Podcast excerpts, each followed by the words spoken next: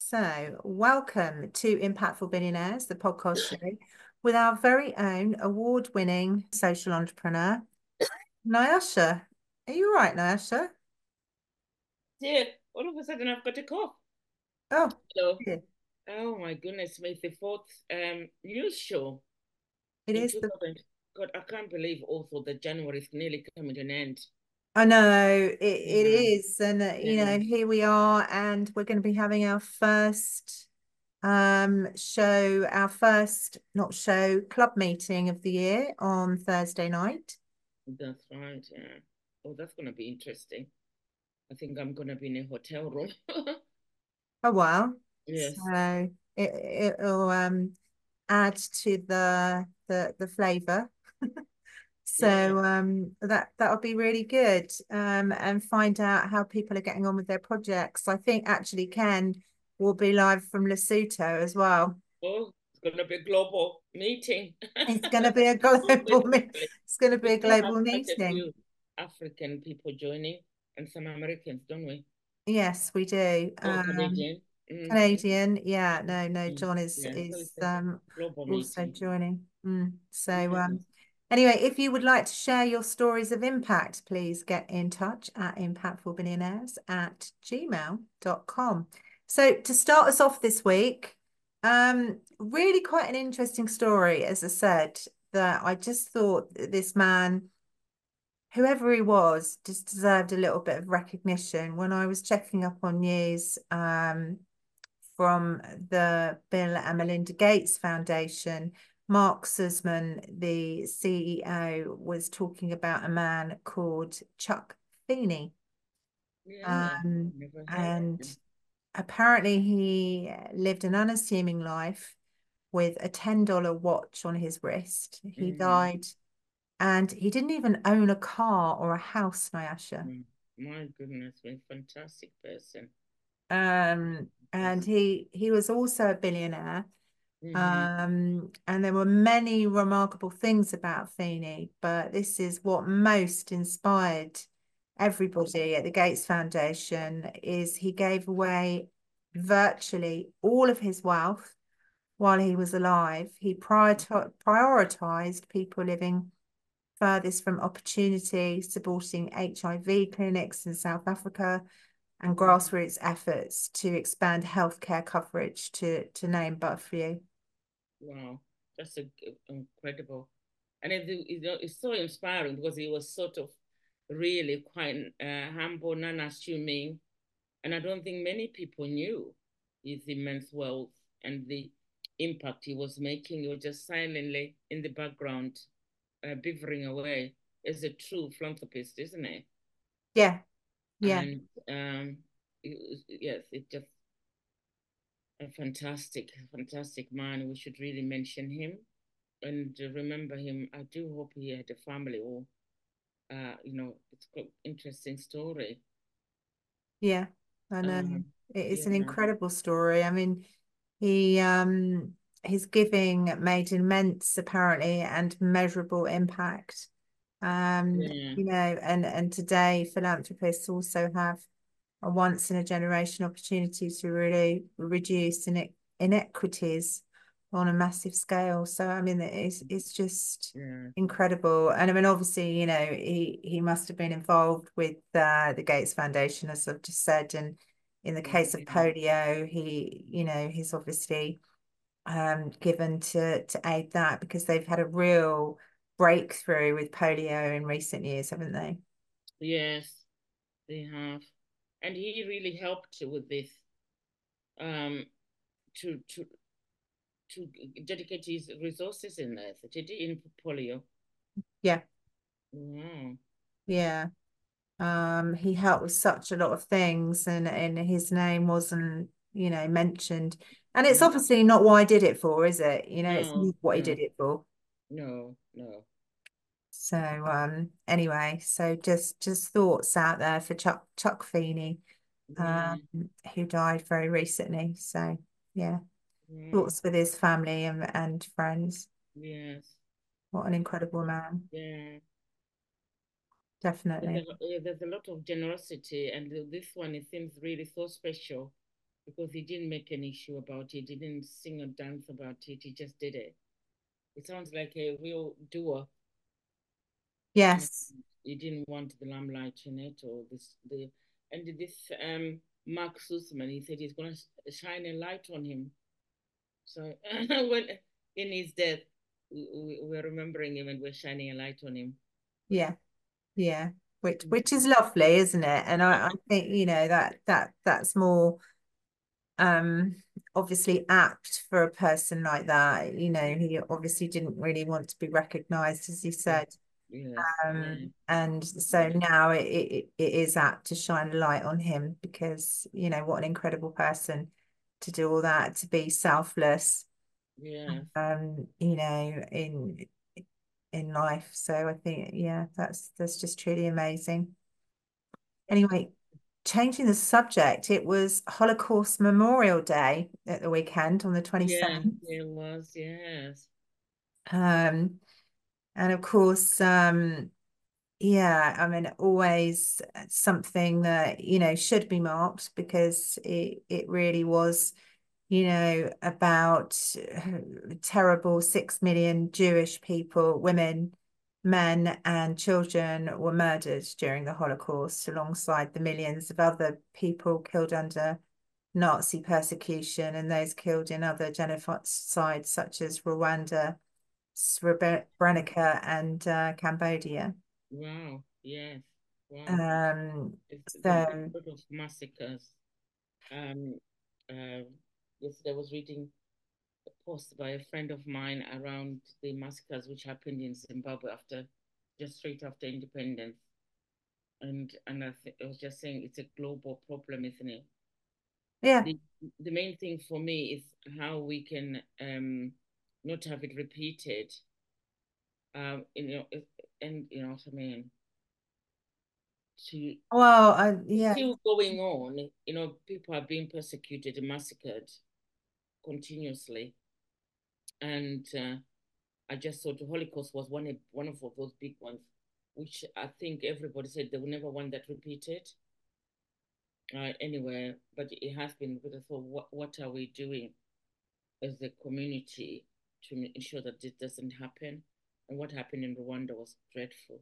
I think two million people died, neighbors killing each other, and that what happened in German um, neighbors telling on each other and uh, uh, families, uh, yeah, being completely torn apart. Completely torn apart, and a mm. lot of it is because they were living in fear. Yes, it was just yeah, yeah. When once yeah, fear, you can do a lot of things out of fear. It's just yeah. So I don't know what uh, we're doing in UK to remember this day. Well, there, you know, there there is normally, you know, obviously services um and you know people do go along and remember holocaust day and memorial day. there's a, a holocaust memorial day trust. Yes. Yeah. Yeah. In the uk so yeah. yeah um and and you can go along and you know be part of that. Um obviously that was on saturday. So um and you know obviously it's about coming together and to recommit to building a society free from anti-semitism mm. persecution mm. and hatred. Um it's all about hatred really. It is. Mm. and, and and as you said i mean it, it is shocking that some of this is still going on now isn't it? Yeah. Yeah. You know with um the situation that we've got in gaza as well. Yeah. Um you know, from both sides. I mean, you know, we, we we'd be here all day, and obviously we we can't um be here all day. But I mean, you know, there there's so many people that against different religions and. As I always say, I think, you know, sometimes religion can be more trouble than it's worth. Oh, yes. Yeah. You know, so um just mm. really not not a good thing is it? You know it's not at all. Um but you know i mean obviously there there is the good side of it but uh but yes so um anyway we've got got a bit of different news haven't we this week? Yes. So um we've got uh, some news from Lynne Franks. Yeah, my very own friend. Absolutely, you know, a woman who really started talking about a long time ago about doing business the feminine way. And, it, you know, she produced I think, more than 25 years ago, a seed handbook telling us all about how we can do it the feminine way. And what a huge impact that handbook has been, you know, touched so many people's lives. And now she's setting up this with Lucy, the common ground coin, is it? Yes. Yeah, yeah, yeah. It is. Yeah. So um so it's a it's a common ground world and it's like an investing platform. Mm. Um and you get seed tokens and it look it looks good. Um I I have to be honest, I should probably not say that, but I've actually signed up. But I think it, it you know it's great. You can do crowdfunding campaigns. Yes. Um and other things. And I think it's just a really They're just launching the crowdfunding at the moment, and they Yes. And you can, you too can be a partner to the campaign. Yeah. It's the world's first female marketplace with its own token using blockchain technology. Yes. Yeah. So I think that that's potentially really, really good, isn't it? Yes, fantastic. Yeah. So lovely to see. Uh, empowering women everywhere, redefining commerce. I love that. Redefining commerce. yeah. Bring Focus on the environment definitely. Yes. Do. Yeah. Oh. Well, like like your World Impact Fund has a, a strong focus yeah, on the environment and impact. Yeah, impacting women and empowering women economically, and just yeah, definitely redefine. I've never. I'm gonna copy that word redefining com- commerce. yeah, use it. I think it, it's it's good. I think that really is. Yeah, it's it's most apt, isn't it? Really, with um, yeah. you know, we're we're now in a, an age where we need to be female led. Yeah. Yes. Definitely. Yes, is the time? Yeah. Wow. The time has come. So. Meanwhile, Catherine McLeod, our, our very own impact billionaire, she's been everywhere. she has been everywhere. She yeah. has. And uh, wow, she's not sitting down. The she labor, is labor no sector right um summit. Yes. Yeah. Been at the Labour Party Third Sector Summit with alongside yeah. Bridget Phillipson. Yes. Um for, and funding percent. Yeah. yeah and early years. Uh, early years is that's it. That's when you capture. That's when the, the support is really needed. Yes. And um, yeah, it, it needs a lot of funding, a lot of resources. Definitely. Uh, because there's such a need. Um, and then on Thursday, she was off again to differ. yeah, she was. She's been um, to, to uh, Duke of Edinburgh yeah. Uh, who funded an early years send partnership London conference. So yeah, yeah she's um she's actually coming on uh, Thursday. Yeah, on BBC. She's going to do a piece about it. No, no, she did last Thursday. This Thursday, Thursday, she's with us in the in the club. Oh, she's coming again. Yes. Yeah, she's she's coming again. So um, yeah, yeah, I think she um yeah, I think she's amazing personally. Mm. You know, I've known Catherine a long time. Yeah. Um, oh, she's absolutely lovely. I remember interviewing her a long time ago.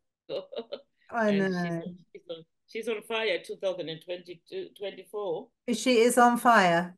yeah. She's on the go. Absolutely. Then she, then she went off Thames Valley TV, then Radio 5 live during the drive time show. Then on Saturday, she's off to Wiltshire to deliver another session yeah at the conference about uh, inclusion in the early years. Yeah, she wow. is. Yeah, so yeah. um, that's really good. Um, and again, our Fatima. Um, I know she. Uh, yeah, it's fantastic.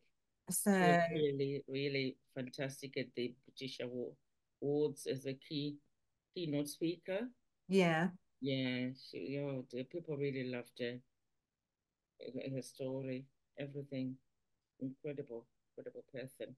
Yeah, she is a very. Um, uh, EFL are supporting her campaign. That's right. And that's the English Football League. Yeah. So give um more young people in care opportunities to play football. yes. Actually, which is, you know, really popular, and I think it, it it's a really good thing for them, Yeah. to be honest. So yeah, that that's brilliant. And um so I'm really happy about that. Yeah. Um so as I said, we've got other impactful billionaires doing other things, and it was lovely to have um, Fatima be part of uh, the Thames Valley um, Business and Community Awards the other night with Yeah. our other impactful billionaire, Alec. Yeah. Um, Yeah. I don't, know how much he raised for charity that day. I think he hasn't finished counting. Oh, well, no, that's good. That is Mhm. is good. Um, because they've got an amazing charity as well, Cherishers, which is it really helps with um old people and vulnerable people in the community, doesn't it? yes. Yeah, so that's great. And th- Um, another one next week on on the, the Thursday. Yes, one. there's Mm, uh one in the Southwest, Southwest yeah. Awards. Mhm. Um, so that's on Thursday. So if you are around the Southwest, you should go and attend. Um, that that would be good. Um, and as I said, obviously we've got our Impactful Billionaires Club on the 1st of February this Thursday. So looking forward to that and hearing people's New Year projects. Mhm. What about Ayo? What is Ayo been up to? She's been making films. Yeah, well, she's working closely with ITN Business Hub. Um, so she's done um a collaboration. Here we go, big word this year in Yeah, it's a big 2024 with um the Brain Charity. Yeah. Um, so Inside Neurology, our unique brain. Um, so it's a really interesting program that you should all watch. I think you can get it online Mhm. on um the ITN hub um now. And um yeah, IO is presenting it. Um, and it, yeah, it's well worth watching, apparently, um, about neurological conditions uh, and championing neurodiversity. Wow. Yeah. So. And Bridget is on on a mission to raise funds for her school. she is on a mission, is our Bridget. Yes, I think she's coming on Thursday as well. So we'll get um, an even more in-depth update Mhm. of what's going on. So that should be good. And then, of course, we've got, um, as I said, after Thursday, we're we're then heading for our 21st of March date, which is great, isn't it? Yes, a lot of people are coming. And yesterday you met someone from Reading. Um, enter is it an enterprise Reading Business Network. business network? Yes. Yes. So, um, so yes, um, so we're we've got the the Reading Business Wo- Network in involved as well. So that's really good. So yeah, so that's on the 21st of March, and that's um a collaboration, a partnership between Impactful Billionaires and Great British Expos. Yes, that's gonna be a really. I'm so excited. Everyone is talking about it. Yeah. And um, no, that's gonna be fantastic. I'm so looking forward to it. I'm hoping that I'll have my book cover. You better have your book cover. can I can pre-order my book before it comes out. Yeah, because I'm going to be there making sure that people are going to get a copy of your book. Yes, that'd be good. Yeah, Wonderful. Yeah, absolutely. So anyway, without further ado, it's a goodbye from me. And goodbye from me. Coming up this week, Nyasha chats to Angus Thomas. Hello and welcome. My next guest is Angus Thomas, who went on a business trip to B- Dubai several years ago and came across women needing help who have been sex trafficked from Ghana. Angus founded the Hope Education Project and has been rescuing women in Africa ever since. Angus shares his plight to make a difference and to stop human trafficking. He has he held an exhibition in London last year and works tireless, tirelessly to raise more awareness. You're listening to Impactful Billionaires, the podcast with the UK's top award winning social entrepreneur, Nyasha Gwatidzo. Why not be part of the club transforming lives and join us on Patreon? If you would like to get in touch, email impactfulbillionaires at gmail.com. This is a For the Now media production. So I was thinking you're you're gonna check in from Ghana or Dubai. well, I wish I'm I'm just recovering from throat cancer actually. So um, I've been oh, grounded wow. since um, July. So I, I, finished my treatment in um, October, but then the real recovery started November, December, and um, so fortunately I can now eat, but I will have to take a drink from time to time because uh, my gift of saliva was taken away from me uh, in the cancer treatment. So, um, wow, you've got to drink loads of water.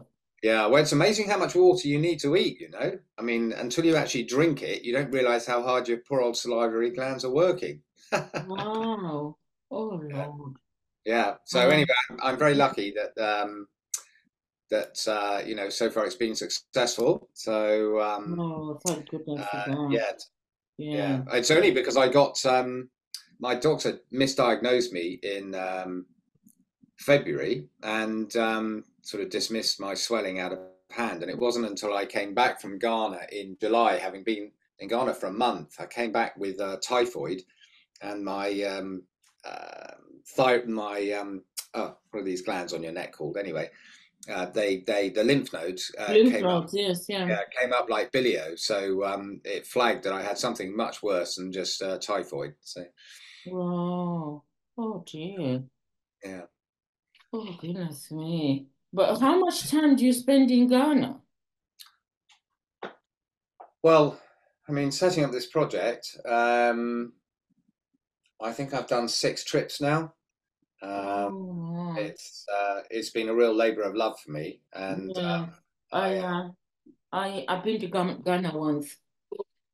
Okay, I love it. Two years ago. Yeah. during COVID, actually, when I went okay. there. Yes, well, I first started. I first went there in November 2021. Mm. And, um, 21, yeah, and uh, I fell in love with it from the minute I touched down. So um, I adopted a girl in that I rescued from the Middle East. I adopted a girl um, that I'd rescued, and um, it was too dangerous for me to meet up in Nigeria with her, where she lives. So we decided to meet in uh, Ghana. Ghana, oh no. Um, yeah, that was the start of my journey into Ghana. So. Wow, wow. So, uh, do you live with her now here in UK? Yeah, so I've always lived in the UK, except uh, during COVID, I actually lived in New York and Miami for or Miami Beach for two years. But um, so, um, you live an, an exotic life, you do. Uh, when I've got an exotic, well, I had a, I've got a wife that uh, lives an exotic work life, so I I play second. You follow, you follow her around. Exactly. And clear out behind her. Wow. Yeah. Sounds fantastic. So, uh, what are you focusing on at the moment? So, um, during my, well, I'm focusing on the Hope Education Project, which mm-hmm. is a human trafficking education and awareness program for schools mm-hmm. and communities in Ghana.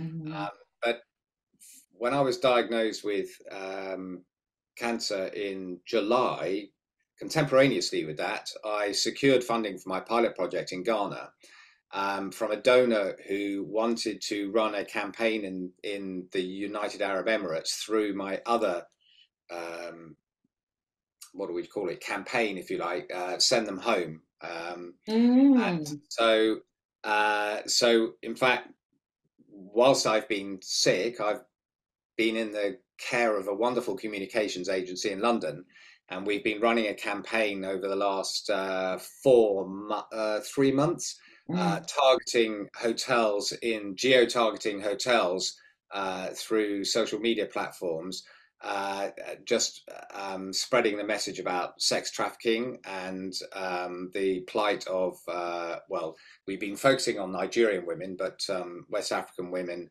and sex trafficking in general in Dubai and uh, mm. the sponsors um, we created. I fortunately I got to the end of my treatment and they um, they uh, put together a video of myself um, six of the survivors that I brought back uh, from Dubai to Nigeria and the head of the anti-trafficking agency NAPTIP in uh, Nigeria, yes, and uh, produced a 15-minute uh, video, which we've now had in all its iterations. We've now had five million views on. So um, sponsors are very happy with that. So, wow. and then during we we um, they also put on a um, an exhibition in uh, Soho um, which um, again the director of NAPTIP in um, uh, in Nigeria came over to open with me, and mm. uh, then we've had a few um, uh, sort of thought leadership events. We've had a,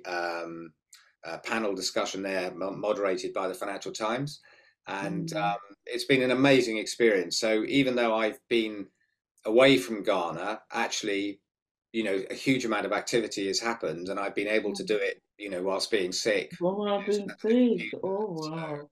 So, so I've really led a, a, very blessed year because I I um I started the year off in Miami. I went to uh, Kenya to meet a woman that I had rescued from the Middle East on my way mm. to South Africa to spend two weeks with my elderly parents who have a house there.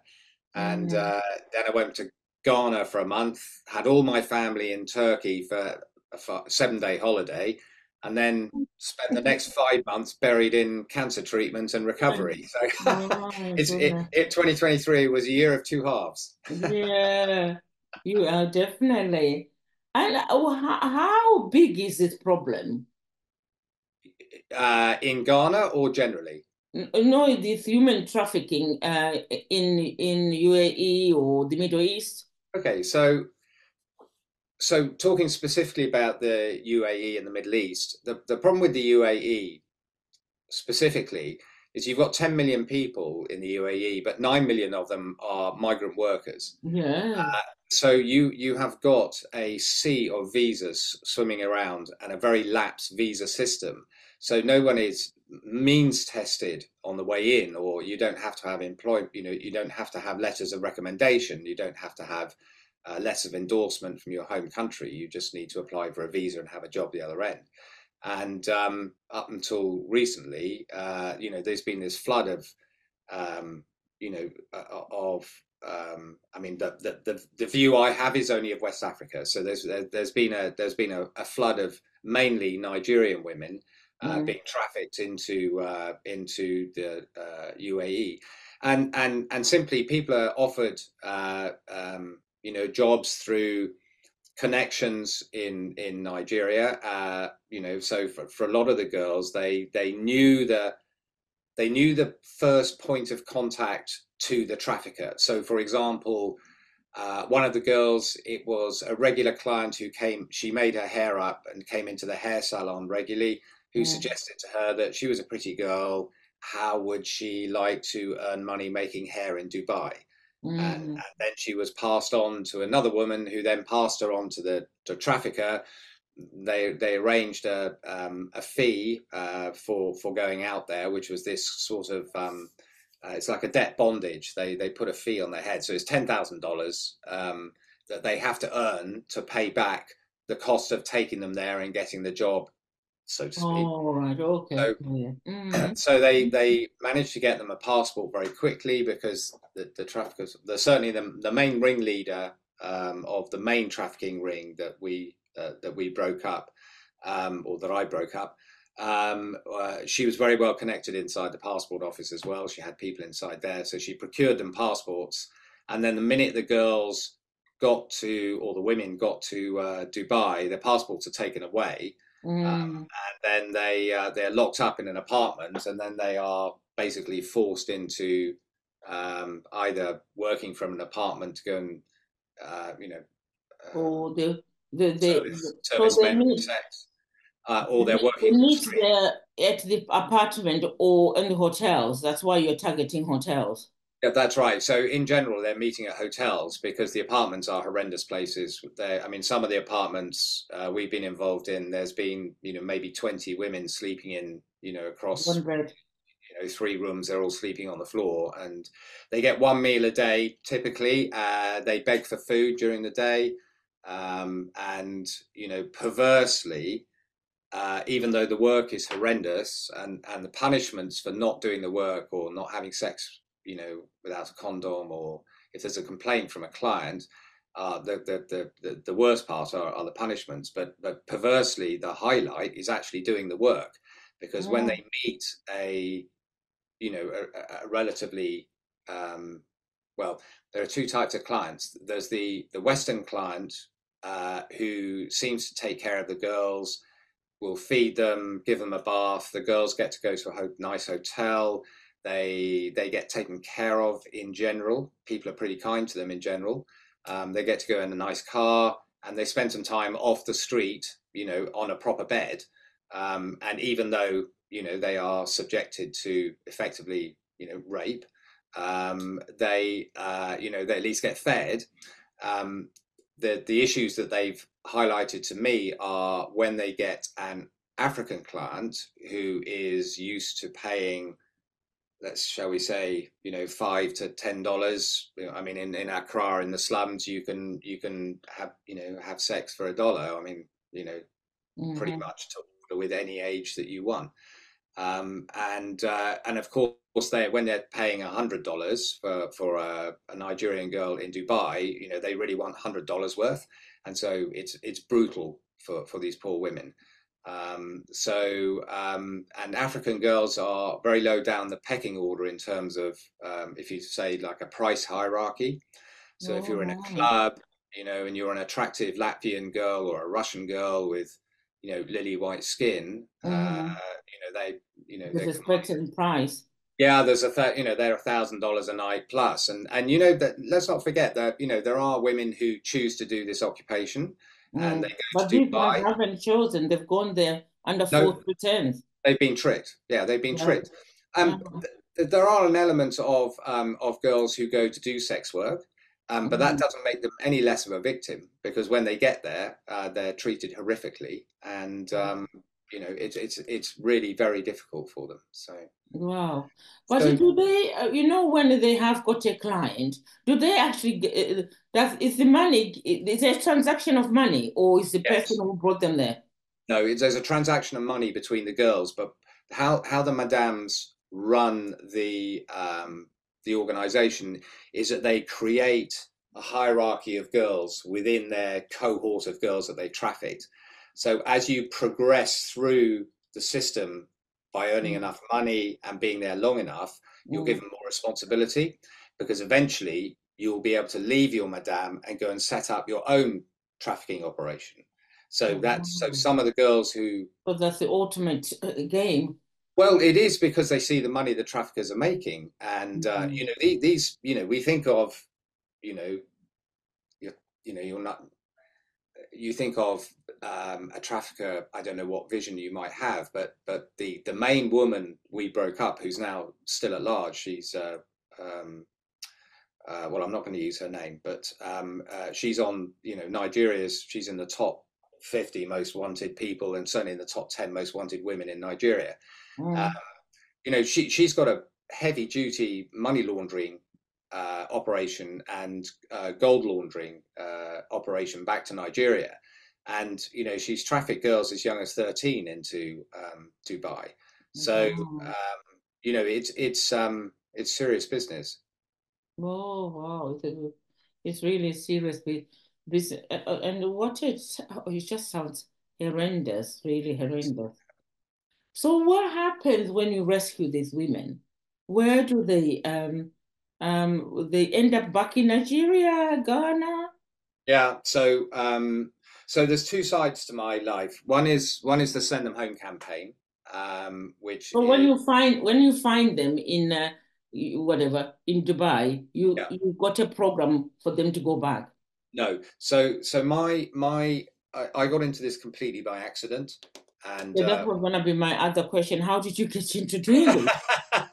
well, you didn't wake up one day and say, I'm going to rescue these people. Definitely not. Let me tell you, up until I was uh, 50, I'm 60 now. So up until I was 56, there were no West Africans in my life, and now my life is completely West Africans. So uh, I, I, don't know how that I don't know how that happens.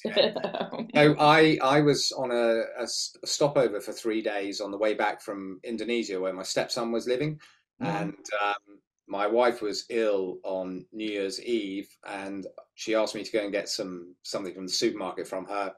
I stepped out, and there were some girls outside the hotel all dressed in bodycon dresses and lots of people were dressed up for New Year's Eve. Yeah. And I just I just said to them, "Hey girls, you look wonderful. Have a great evening tonight." And uh, one of them ran after me and um, propositioned me for sex, and I said no. But she followed me to the supermarket, around the supermarket, and we got chatting. And I'm a photographer by background, and I have a good um, antennae for a story, and I'm oh. very curious about new situations. In fact, that day I'd been on on the uh, dhow boats that go back and forth from Dubai to Iran, uh, oh. photographing some of the crew on there. And um, anyway, I said, you know, do you want to be here? When she explained the situation, and she said no. And I said, well, if you meet me, at, I haven't got time now because it was nearly midnight. I wanted to see the Burj Khalifa and what have you. But I said, um, I if you meet me here tomorrow at seven o'clock, I'll uh, I'm leaving at twelve. Um, I'll help you. So seven o'clock came and went. I explained to my wife what had gone on in her absence. Uh, she very kindly allowed me to uh, go uh, to go and meet this girl again. And um, anyway, I waited for an hour, and she turned up at eight. And uh, anyway, I was very concerned about her, but the, it turned out she was trafficked, and within uh, on the on the flight just before we were about to take off, I made a plan with her to to uh, get her to a hotel, and um, she video called me as she was being beaten um, back at the uh, place. So I made it my mission to get her out of there. And uh, when we landed in London, I set about getting her about and uh, getting her out. And within three days, I had her back in Nigeria. But the thing is, there were 22 other women held with her. So I then made it my mission for the next three months to rescue the rest of the women. Mm. And um, it sort of made me um, turn me into a bit of a specialist on sex trafficking of West Africans into Dubai. Right. And I launched a GoFundMe campaign, uh, which was picked up by the BBC and then um, thankfully by Victoria Derbyshire, who was a great lever for fundraising. And um, we had a lot of small dollar donations from highly motivated um, females under 30 um, mm. um, who got right behind the campaign. And we raised enough money to bring the girls home or the women home. I keep calling them girls, but the women, the women home. And um, over we so we we've rescued women as and when we get money, but it's very expensive. And uh, we actually rescued three over Christmas. One of whom, Amarachi, she went as a hairdresser, charming girl, very resourceful she went as a hairdresser and uh, she was locked up in an apartment for two years in a room, never allowed outside of the room. And she was servicing men from morning through night. Mm-hmm. And uh, after two years, she was allowed into the apartment, into the other areas. And uh, she managed to escape after two years and eight months. And um, she met somebody who knew me, and um, we managed to get her home within three days, which was amazing. Wow. Um, so, so the, the problem is that it, it costs maybe a thousand dollars to get a girl home or a woman yeah. home, mm, and um, so, which is why I started Hope Education Project because uh, if you can educate young people where they are to, to be aware of the risks for exactly. them to live in the first place, it's yeah. almost about the um, similar thing about um, migration. I don't know what Ali told you about. Uh, a fund I'm setting up for women entrepreneurs. Right. It's gender lens. And the main purpose is to empower women, right. but to also create jobs for young people right. in Africa. Yeah. Yeah. Um, in that, um, uh, you know, when you see people, you know, the sum of people drowning in north of Africa trying to get to Europe. Yeah. And I'm always saying people are always talking about in, in such a terrible, the political reason, whatever. But these people are coming for economic reasons. Yeah, that's right. So the, why can't we find create jobs where they are so they don't have to leave? I agree. It's the same principle. It's so important. You you, know, you need to sort of you know rescuing them. It's, it's okay once they're in um, in those places, but it, it really needs to start where it comes from. Totally right. Get a situation where those girls don't leave home. Totally right. And and um, so so the Hope Education Project is not going to solve the human trafficking problem. Yes. And one of the problems with with um, the way human trafficking is dealt with is um, um, there's a lot of well-meaning. Everybody's following the money, so a lot of NGOs are involved in human trafficking rescues, but they're also they're involved in repatriation, education, skills training, you know, and a whole host of other things, uh, yeah. menstrual hygiene. But the problem is they're not doing any one of those things well because they're not specializing in something. Yes. So yes. if we all, for my mind, if we if HEP can specialize in one thing, which is yeah human trafficking education and awareness for schools and communities, yeah. then, then we when we link hands or we link up with other people who are filling in the gaps. Yeah. Exactly. Mm-hmm. So so but to your to your point about um, uh, you know the, the, the employment for women, I've been uh, very immersed in a community of women in northern Ghana called uh, the Mamprusi, mm-hmm. and um, so so since the 1980s in the north, uh, which is dreadfully affected by um, climate change, um, the uh, Mamprusi have sent their women south um, to work in the markets as what they call oh. Kayaye, which are the women oh. with the bowls on their head in the market. Yes, yes, yes. yes. You've seen them in, in uh, yeah. Makola. Mm. And so, so these women used to start coming down between 23 years old and 30 years old. Mm-hmm. Now, what's happening is that the uh, Mamprusi are li- liquidating their daughters so that every time there's economic hardship, children as young as six are being sent south, 600 miles south, wow. to sleep rough on the streets and yeah. to work in the markets. And, and on a good day, they might earn, well, you know, an able bodied 18 year old might be expected to earn $5 a day, but pretty that would be an exceptional day mm. and the problem mm. is because of climate change and the number of uh, and the age limit and, and, the age range of the girls there yeah the competition is fierce for work yeah.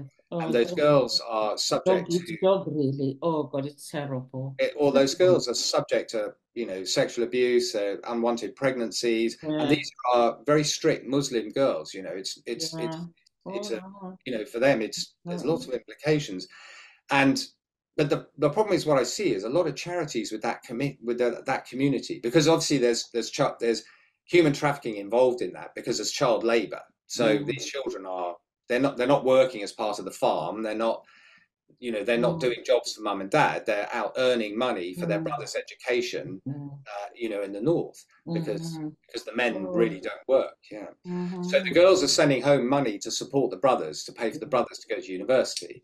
Um, to frankly get a worthless degree yeah. and they're going to end up on the farm anyway so um, yeah oh. but the but what i see there with ngos is that they are focusing all their attention on where these kia girls are so they're dealing with menstrual hygiene their their, their tokenism in terms of what they're handing out you know they get to go and spend a day at the ambassador's residence at the british ambassador's residence mm. you know they they have a photo op with uh, with uh, Population Fund, yeah. yeah oh. But actually, what needs to happen is some proper work back home where they yeah. need to educate so the they men. Don't, they don't come, they don't come there in the first place. Yeah. Or... So they need to do the hard work, which is travel yeah. north, go and get into the. But they can't be bothered.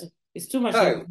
it, and, and it's too and, and and the thing is funders want these short-term results I and know. as you know you know it doesn't happen economic empowerment is about a long it's a long road to travel and yeah. um, you it's know. a really long road to travel.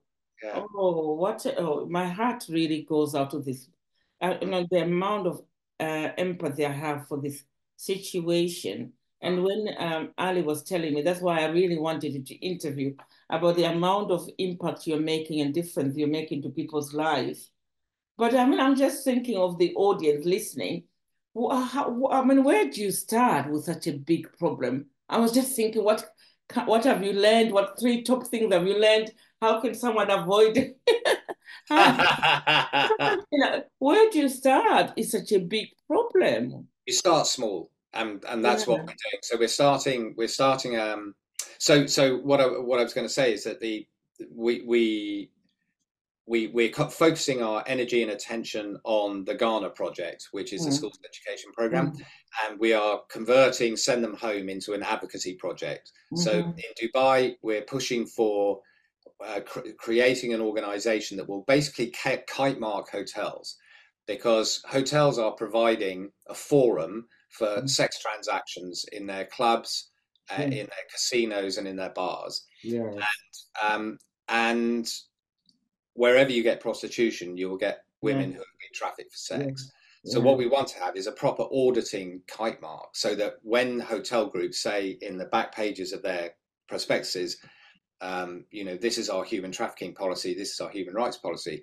Actually, you can kite mark it and say yes, and there's no prostitution, or our bars have been vetted so that there is no uh, there is there are no traffic people in there. Mm, mm-hmm. So so that is one thing.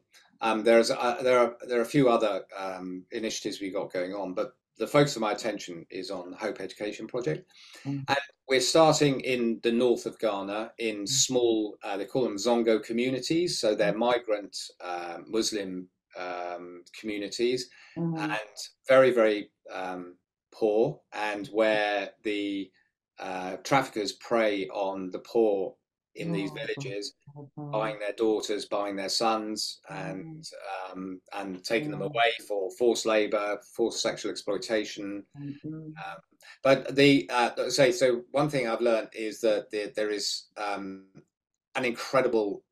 This business is is driven by females.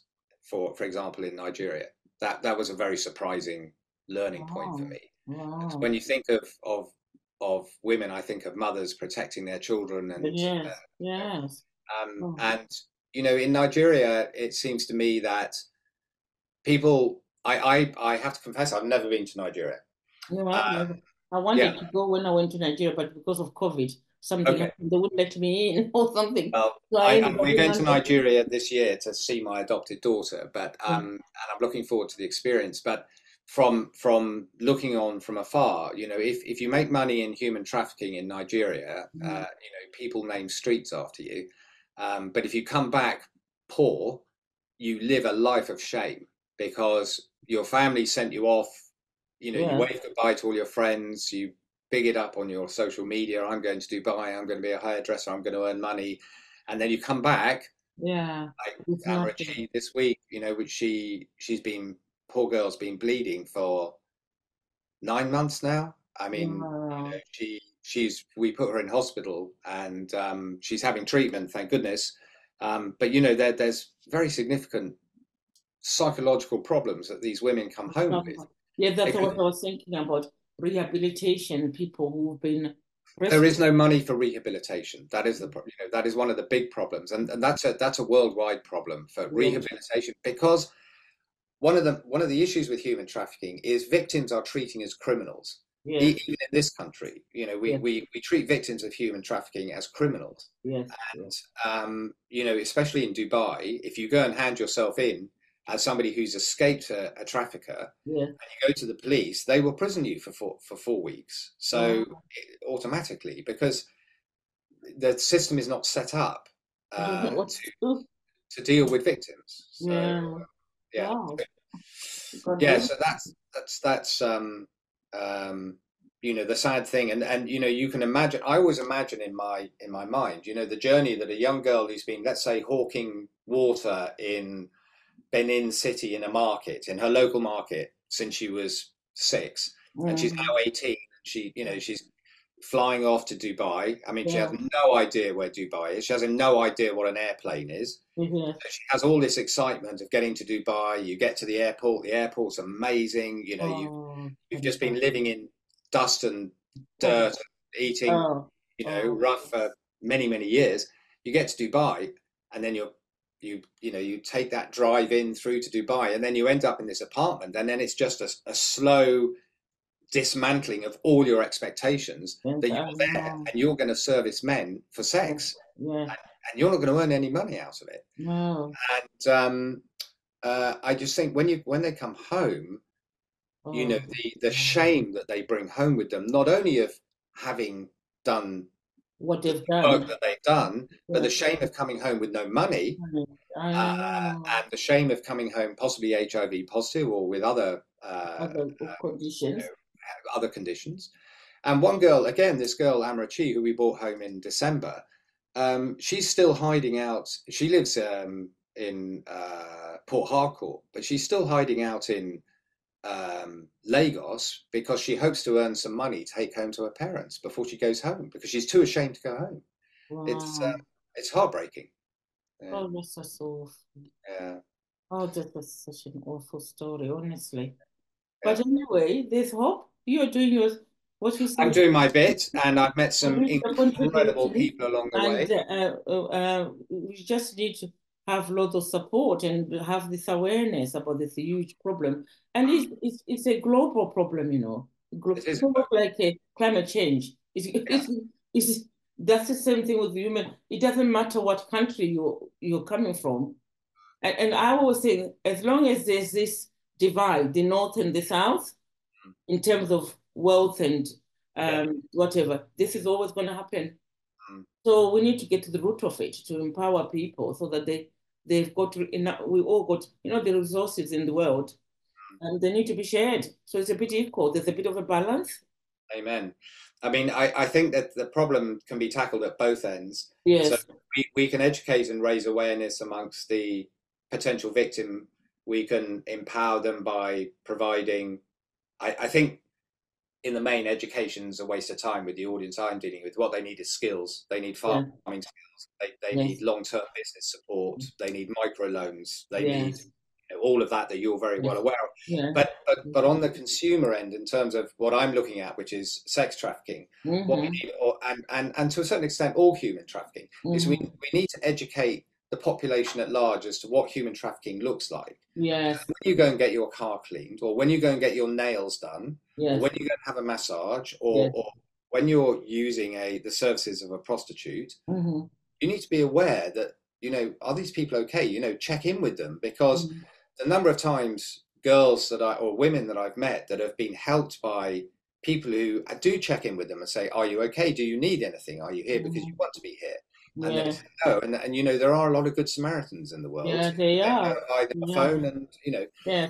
So one of the other campaigns we're we're thinking about with um, uh, send them home uh, in Dubai is about educating the users of um, sex services mm. about the the women that they are taking these services from about yeah. you know just educating them you know is this woman you know there because she wants to be you know could you do something to report this could you do something to mm-hmm. help her and I think that's, you know, as long as we can all do our bit to raise awareness, mm. whether it's at the car wash, the nail bar, or whatever, oh, yeah. we just need to check in with people. But, you know, we're, we're busy people. We have our eyes down. We're on our phones. I know. So blinkered with tunnel vision, isn't it? You yeah. can't even see things around you. No. Um, even you was, when you go on holiday, I remember going to Zanzibar uh, uh, uh, on an occasion as a just as a tourist, and then I went back re recently to do with this uh, Africa Foundation work. And I walked past that school and I was so, I was so, I was so blinkered about what was going on in the school. You know what I mean? I remember seeing the children coming out to the beach and whatever, you know what I mean? And I said, I've been here. You know, when, when they were telling me that they're going to send, take me to, I didn't know the name of the school. They were, uh, and I said, God, all these tourists around. Okay um, um, when you're a tourist, you go to one angle, and when yeah. you go there purposely and intentionally, you start seeing things you never yeah. saw them. No, it, it's different. Yeah. And, and, you know, I, have had my eyes opened by. Yeah. I've not been a tourist in Ghana. I've lived in communities. Yes, you need to live in families, and, and, you see things a different way. You know, yes, I, I mean, I I went to um, you know there are markets in or there are some well-known markets in Ghana where girls are just traded. I mean, it's I wouldn't call it a slave market, but it's yeah. pretty close to that. Yeah. And, um, you know, you don't see those things when you're a tourist. No, it was staying in these seven-star hotels and yeah, yeah. You don't. I, I, I tend to see these like things out. I don't like that. I don't like that myself. I mm. just feel that uh, I'm not really a good tourist. I don't feel comfortable. And I like to go and live in the community yeah. because that's where you get a real picture. of the day-to-day experience. Um, uh, yeah, you can go to Ghana and stay in those seven-star hotels and never see this. What you're what we're talking about, you never see it. Well, I suspect, like me, you're like me. If you did your um, Strength Finder traits, you know, when yeah. they when you corporate life, you do a Strength Finder, and they tell you what your top five traits are. Yes. Number one trait would probably be an empath, likes me, likes me, which is yeah, no, I'm totally crippling. it's so overwhelming that then you start thinking, oh, I'm only one person. What can you know? It can be so overwhelming that you can actually paralyze you. You do nothing. Yeah. Because you don't know where to start. Yeah. And but then I, I then get motivated. So even if I make a difference of one person, one child, it's okay. worth me getting up it's worth making. It's so rewarding as well. It's so know? rewarding, isn't it? It's uh, it's so pleasing, you know. It's it, yeah. For me, then it, it, sort of say, you know, when when you do something you love, it's not work. No, that's absolutely right. I mean, I, I think one of the one of the greatest um, one of the greatest problems for me in terms of my funding work, in terms of you know, because we've got to get funding for after the pilot project is when I when I go to meetings with you know UNICEF or um, any of the other UN agencies or USAID or UKAID, mm-hmm. I walk away and you know whilst I have a lot of lived experience, uh, I don't have any formal academic qualification in what I'm doing. Yeah. And, um, you know, quite often I'll have a meeting and I'll be the only person in the room who's actually met a victim of human trafficking. Yeah, I know. You know, and yet these these people you are involved. You don't need to have degrees. Then you need people like you. You you don't need to have a degree, PhD in whatever profession, whatever, for you to have empathy, and for you to say, look, this something needs to be done. Mm. Mm. Yes, you don't need to yeah. that. I mean, the only thing is, it does help get a salary. Yes. okay, we'll talk about that then. Oh. It's so nice to talk to you. I can spend hours talking to you, but I do realize you, you've got um, things to do and I have to go. Okay. Uh, thank you very much. I really would like to keep in touch. Yeah. And um, I, I, I will let you know when the podcast is out. Uh-huh. And, Thank you. Um, I'll, uh, yes, I, I really love. To, I've got now got your WhatsApp. Thank you, thank you, Nyasha. It's lovely to meet you. I've, I've read so much about you, and well done all your amazing work. You're, you're, yeah. Superstar, superstar. Yeah, thank you. Bye bye.